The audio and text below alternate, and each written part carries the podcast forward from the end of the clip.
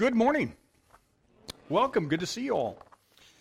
Everyone should have received a bulletin when you came in today. Inside the bulletin, there is an outline. If you'll take that out at this time, we're going to be looking at the subject. Well, we're just calling it a strategy for reducing stress. Now, notice I said reducing stress, not eliminating stress. Because once the stress in your life has been eliminated, so have you. So we're going to reduce it today, and Paul's going to give us a strategy for that. But everybody has stress. I mean, some of you are already feeling the holiday stress. Next week is Thanksgiving week, and then Christmas will be upon us soon, and then the new year. Can you believe 2018 is already right around the corner? And so, if you're going to learn to enjoy the rest of your life and the abundant life that Jesus talked about, we're going to have to learn how to deal with this thing called stress. And Paul in Philippians chapter 4, 4 to 8, gives us some really good stress relievers. Uh, let's take a look at what Paul had to say about stress. In Philippians 4, 4, he says, May you always be joyful in your life in the Lord. I say it again, rejoice. You may have heard that earlier today. Rejoice in the Lord always. And again, I say rejoice. Uh, that's the way most of us remember it. But it's talking about a joyful life. And I look at those words and I think sometimes, if you're like me, is that even possible? Is it possible to rejoice always? And um, then I start thinking, well, it is the Word of God. And it was the Apostle Paul that said to do it. He's not going to tell us to do something that we cannot do. And you say, yeah, but that's the Apostle Paul. That's not me. You want to know where the Apostle Paul wrote these words from? A prison cell awaiting execution by Nero. Ooh, that puts it in perspective, doesn't it? And if he could write these words, my problems and troubles seem so trivial. So let's look at the stress relievers that Paul has for us today. This first step is worry about nothing. Philippians chapter 4 and verse 6 says this Do not be anxious about anything. All right, look at me here for a moment. This has got to be the hardest passage in the Bible to obey. You try not being anxious when you just found out that your wife's water is broken and she's going to deliver a 10 week premature baby today. And you're in an ambulance on your way to Miller Children's Hospital and you haven't even named the kid yet, right? Now, I'm reading this verse do not be anxious about anything. Does that include that? Well, I think it does. But it's hard, isn't it? Have any of you experienced this in your life? A loved one that you care for who is about to have surgery. And uh, you've probably experienced this before. You're in the room waiting for them to come. Uh, you say, We better have a prayer because they're going to be here any minute. And you lead a prayer like, Dear Heavenly Father, bless my loved one today because they're having surgery. And would you guide the hands of the doctors? And may every doctor, nurse, technician, uh, everyone tending to my loved one's care do exactly the right thing and exactly the right way and give us the right result. And may this surgery go completely well. And may they have a full and complete recovery and a speedy one at that. You've done stuff like that, right? And then you turn around, and just about that time you finish the prayer, there they are. Hey, we're ready to get you. And they put you on the gurney and they start taking you down the hall. And they'll allow you to walk alongside your loved one down the hall, then to the left. And at the hospital that we were at, there's some double doors. And then they say, You can't go any further than this because that's the OR and you give them one last kiss goodbye, and they go through the door, and you're waving, and then those doors shut. Have you ever experienced something like this? It is a very sad, lonely feeling. And you feel very, very helpless. You know why? Because there's not another thing you can do. It's out of your hands.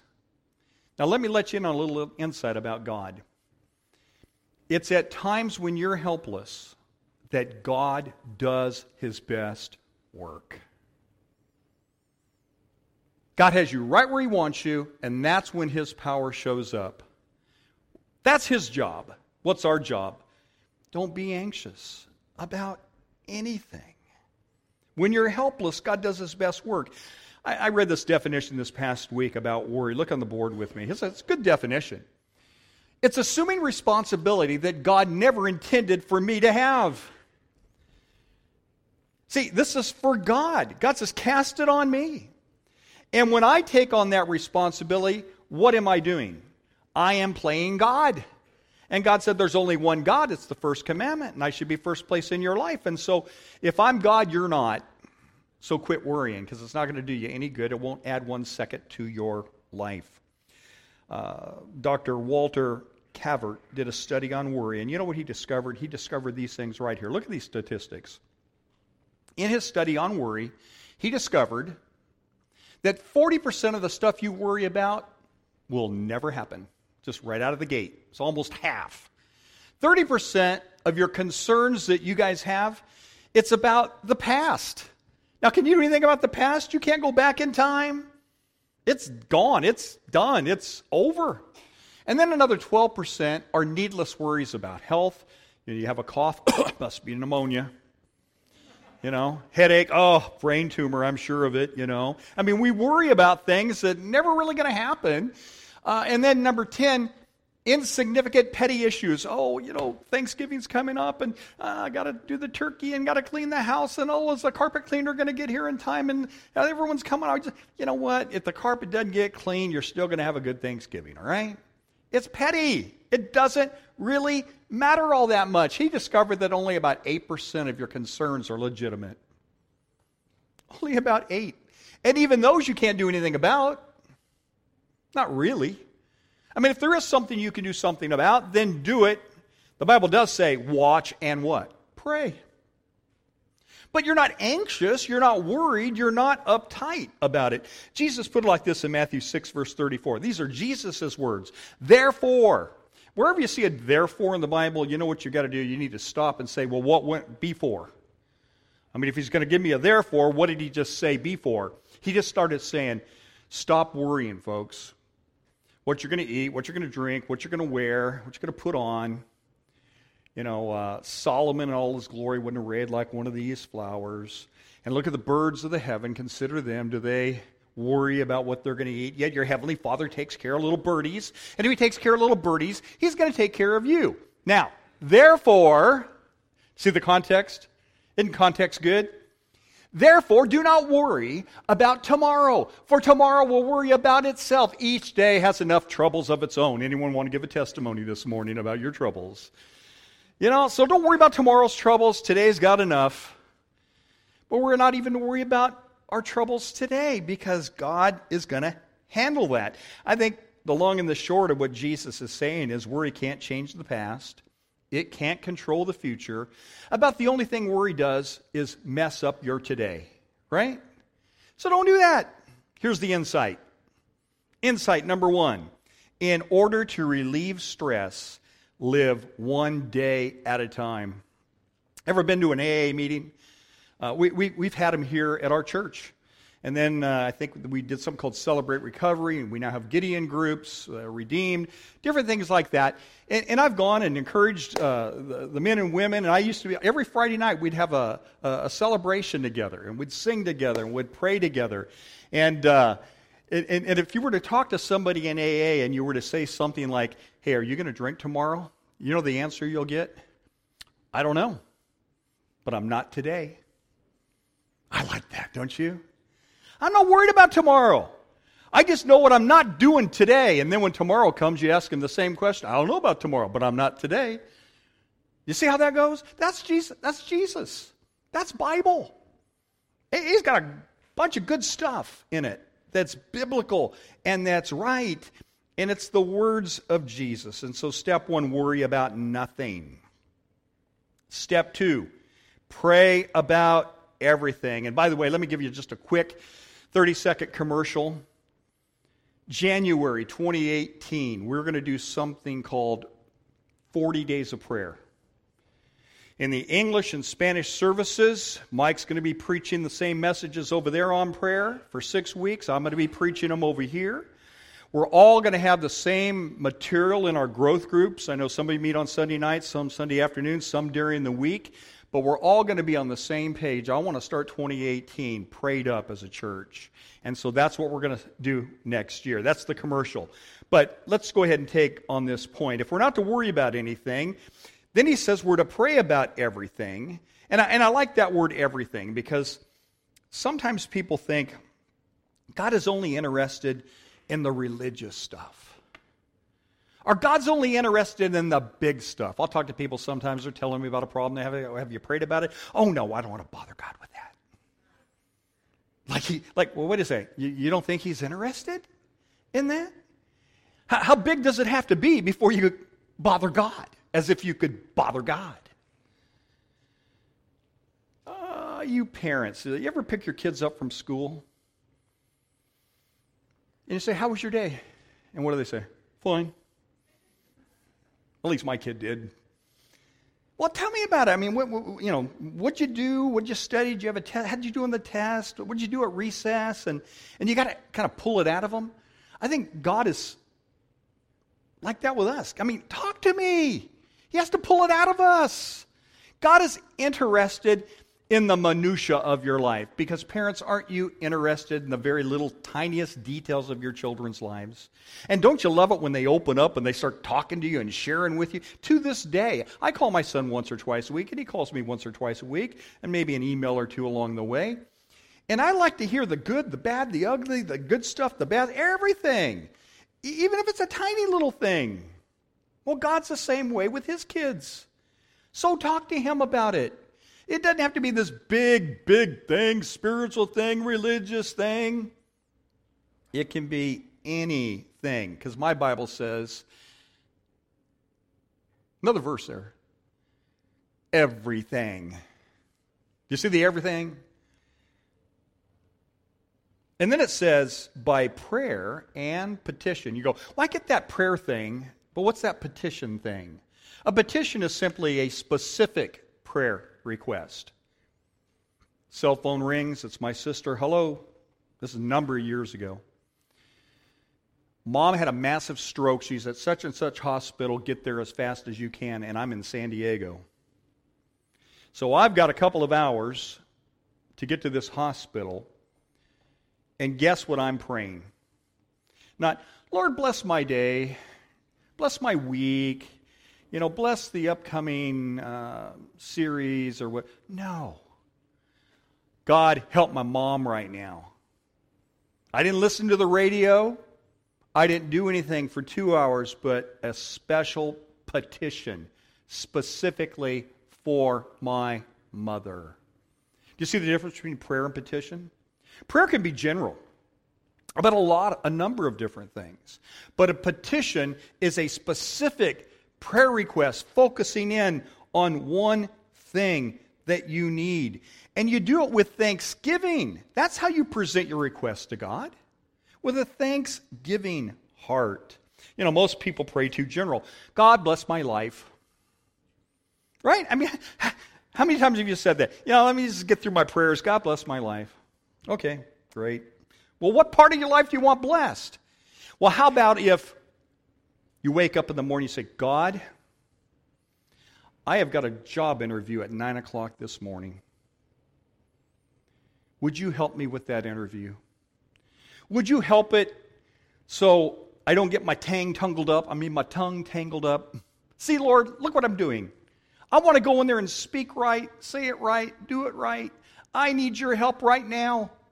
And you're praying when you get up, you're praying on your way to the interview, and just before you go into the door for the interview, a, a quick flare prayer. Get specific, folks. God is interested in specific prayers. He's a God of details. Did you know that no two thumbprints alike? The iris, the eyeball, no two alike. Snowflakes. Of the trillions and jillions of snowflakes that have fallen on this planet, no two exactly alike. He's a God of details. Voice prints are different. He's a God of details. And if God is big enough to handle those details, He's big enough to handle the details in your life.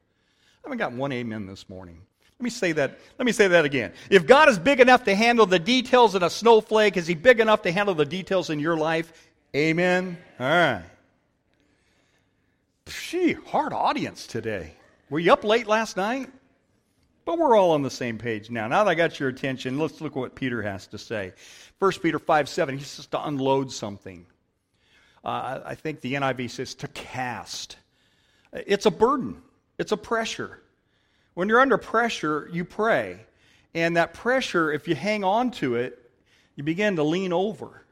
He says, Cast that burden on me. Just put it down. Cast it down. Give it to God. Uh, you might think of it as a fishing term. You ever cast a, a line out into the water and you're out fishing? You go, you go man, you really got it out there far. Okay, God, it's yours. Boom, it's yours. But then you wait and you wait, and all of a sudden, I wonder if he's still there on the other line. You wheel it in a little bit and you reel it, and before long, you got it back. If you cast it, he's saying, cast it and leave it. Because that's what I'm there for. Unload your burdens on me.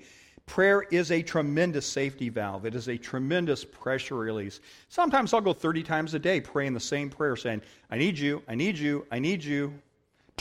I'm not going to make it. It's a good release.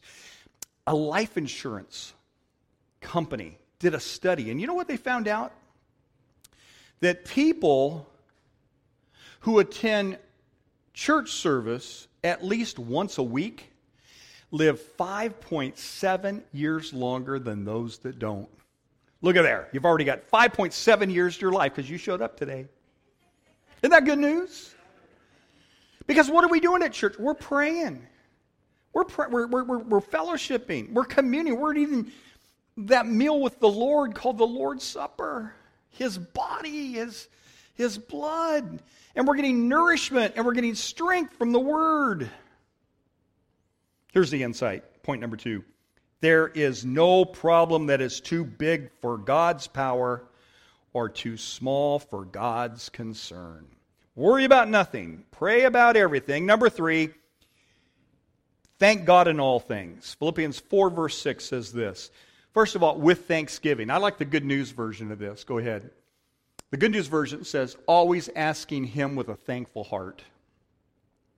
So you're asking Him, but it's with a thankful heart. Next Sunday is what we call our Thanksgiving Sunday. And um, on Thanksgiving Sunday, it's the one Sunday a year I allow you to come up and share things that you're thankful for. And we're going to tell the story briefly because you're going to do most of the, the talking next week. But I do like to read that passage that talks about 10 lepers that Jesus healed. And how many of them got healed out of the 10? 10 out of 10. But how many went back with a thankful heart and thanked the Lord? Just one. And I'm looking at this pathetic Thanksgiving tree up here with no leaves on it. And I think a few weeks ago, didn't, didn't, didn't I show you a picture? Do we have a picture? Is this where I wanted you to put the picture? Maybe not. Yeah, I'd like the picture there. Put the blessing tree up there. That's what it looked like. And, and I asked uh, Cheyenne, I said, Cheyenne, would you go take all those off? I want new leaves. And I said, hey, after the service, you know, Cheyenne has put some leaves over here, and there's some pins over there, and some double sticky tape. Write what you're thankful on, and let's fill our leaf, our tree up with leaves again.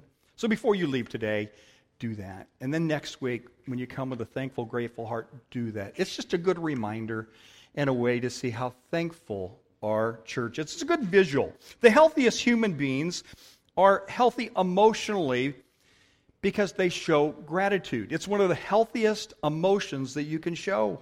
It actually increases your immune system. Did you know that when you're grateful? Ungrateful people tend to be unhappy people. Depression is focusing on your problems. But when you're grateful, it gets your focus off your problems and puts them on your blessings. And so develop an attitude of a grateful heart. And if you do, you can watch your stress levels go down and you can watch your health levels go up. In 1 Thessalonians 5:18 Paul says this, give thanks in all circumstances. And aren't you glad it says in and not for? I capitalize those two words because I want them to stand out. He's not saying if something bad happens to you and your church in Sutherland Springs, Texas, that you're thankful for that mess. I'm not. But in that mess, God can do good. I'm hearing the blessings that are taking place and how the community's coming together and how the churches are praying for one another and helping one another. God can cause all things to work together for good. I'm not thankful that my wife got cancer. But in that, she's been able to minister to people that she would never be able to minister to had she not had that. Are you seeing what I'm saying? Uh, this past week, I attended uh, a pastor's conference at APU with a number of uh, the church elders. And uh, Joni Eareckson Tada was there. I don't know if you know her story, but she's now 68 years old. But 50 years ago, when she was a teenager, she dove into some shallow water, not realizing it, and ended up breaking her neck and ended up a quadriplegic now for the rest of her life. And then she described what it was like just to get ready to meet with like a thousand pastors. I don't know how many were there, but I would guess that many. And talk to us that morning. So she described a typical day in her life. First of all, this, they wake up, the sponge bath, the getting out of bed, the bathroom, the toiletries, the, the, the brush teeth, brush hair, and then, but much more complicated than that. You, you're getting the picture, right? And she says, Sometimes I just sit and daydream and think about heaven. And when I get to heaven, I'm going to ask God for special dispensation. When I get my new glorified body, and I've got hands I can use and feet that I can stand on, and there, when I'm holding the hand of Jesus, I'm going to ask him if I could bring this wheelchair with me. And I'm going to say, Lord, I'm not thankful for that wheelchair, but I'm thankful in that wheelchair because that wheelchair gave me so many open door opportunities to preach about your love and your care. And you know, countless thousands of people are going to be in heaven because of that wheelchair. I'm thankful in it. And now, God, you can cast it into hell. That's what you said. That's so funny. What an attitude, huh? I know some of you are going, man, I've got, when I think about what some people do for Christ, my problem seems so small. But you know what? Even your small problems, God cares about. So don't, th- don't dismiss those. That story's not to say, oh, wow, what, what do I got to complain about? No, you are you, and you are who God made you. Use your gifts, talents, and abilities for the Lord, and then when those occasions come that aren't great, even in that, God can use it. In all circumstances, not for all circumstances. So here's the insight number three. There is always something to be grateful for. And now, find our final point this morning. Think about the right things. So you don't worry about anything, you pray about everything, you're thankful for all things, and then finally think about the right things. In other words, we need to be careful what we put into this gray matter between our ears. What are you thinking about? We were made to be plugged into God's power, but we can clutter up our lives with all kinds of worry, stresses, and junk that when God tries to bless us, He can't even get in there because our minds are already so cluttered up with other stuff. There's no room, and so therefore we're tired and we're worried and we're stressed out. It's not that God doesn't want to bless you, it's that He can't bless you because your heart and your mind are already already filled up. Let me explain. My father, over the years, when we were growing up, bought several new cars, and not one single time did he ever park it in our double car garage. Do you know why? It was already filled up with other stuff. Now, what are garages made for? To put your car in. Now, I will admit some of the stuff in that garage was good stuff and we needed that stuff, but there was a whole lot of clutter and a whole lot of junk. And I would guess that, that what's true of our garage growing up was probably true of you. There's some good stuff, and there's some clutter, and then there's some junk that you just don't need. Amen? And God's saying, God bless my new year. 2018's coming. And God's saying, well, it's time to declutter. Let, us get decluttered so we're ready for 40 days of prayer when 2018 hits us. Philippians 4, verse 8 says it's not enough to declutter, it's not enough to get something out of your life. Remember the demon possessed man? He casts those demons out and he says, Now, you better fill that back up with some good stuff, or when they come back, they're going to come back sevenfold. So it's not enough to get rid of some things, you got to add some things. And so Paul will say in 4 8, finally, brothers, he's about to wind down, and so is this sermon. Whatever is true, whatever is noble, whatever is right, whatever is pure, lovely, admirable, if anything is excellent or praiseworthy, think about such things. He gave you eight things right there that you can be thankful for and think about. So you declutter and you fill it up with good stuff. And if you're watching stuff that's not good, time to change the channel. You say, well, Bruce, I don't know, I don't know how to do that. Yes, you do. If you can use a remote, you can do this you know, my wife and I sometimes will watch a movie and we'll start it and, you, you get anything? Nah, do you really like this? Nah. Change the channel. Well, you know what? When movies start playing in your mind that are not good, change the channel. If you can use a remote, you can change the channel of your mind. Be careful what you put in your mind because what you put in GIGO, garbage in, garbage out, it's going to affect your life. And so be careful. And so here's the final insight Whatever I think about is what I am becoming. So, if you don't like the way your life is headed, change the direction of your thoughts. That's where it begins. And what will the result be? Uh, a quiet, two things a quiet heart and a peaceful mind. A quiet heart and peaceful thoughts. Verse 7. If you do this, you will experience God's peace, and it's a peace that passes all understanding, which is far more wonderful than the human mind can understand. His peace will keep your thoughts and your heart quiet and at rest as you trust in Christ Jesus. People all over the world are looking for peace in all the wrong places. Man, Jesus offers it. But they'll try pills or they'll try fads or they'll try some new therapy or crystals or CDs or books or Dr. Phil or whatever.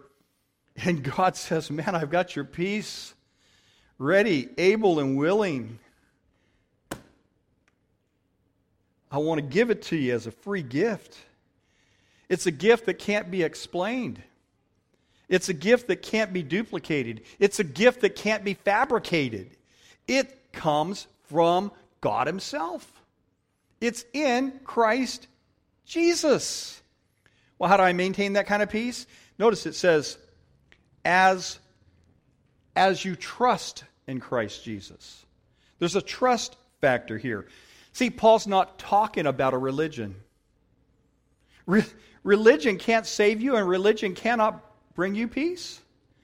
But a relationship with Jesus Christ can do both. You see that? He's not talking about religion. Religion never saved anybody. And then he says, His peace will keep your thoughts. See that word keep? I capitalized it because uh, it's an interesting Greek word. It's actually a military term. It's a word for garrison. It's um, a deployment of soldiers. And Philippi, to whom Paul was writing, was a Roman colony. And he knew that they would understand the implications of this word. It was the Roman legion that kept the peace in Philippi. And so he uses that word to say, God can keep the peace in your mind and in your heart as you trust Him. And so instead of worrying about everything, you can pray about everything and have God's garrison guarding your heart. Do you want it today? Will you receive it today? Let's ask for God's help today. Would you bow with me in prayer? Heavenly Father, we need you. We acknowledge you. We got people here that are stressed out and worried about all kinds of things. What's got you worried this morning? Is it your finances? Is it your future? You know, the future's the number one worry that people have. Is it the economy? Is it a career change? Is it a health issue? Is it a, a relationship issue? Are you having issues with your kids? What's got you worried today? What makes you anxious? What raises your stress level? You know, God's alternative to dealing with stress is to unload or to cast your cares upon Him. See, friends, if He carried your sins on the cross, He can carry your stress in the present. But you got to worry about nothing, pray about everything, be thankful in all things, and finally think about the right things. And may we do that this week. In Jesus' name, amen.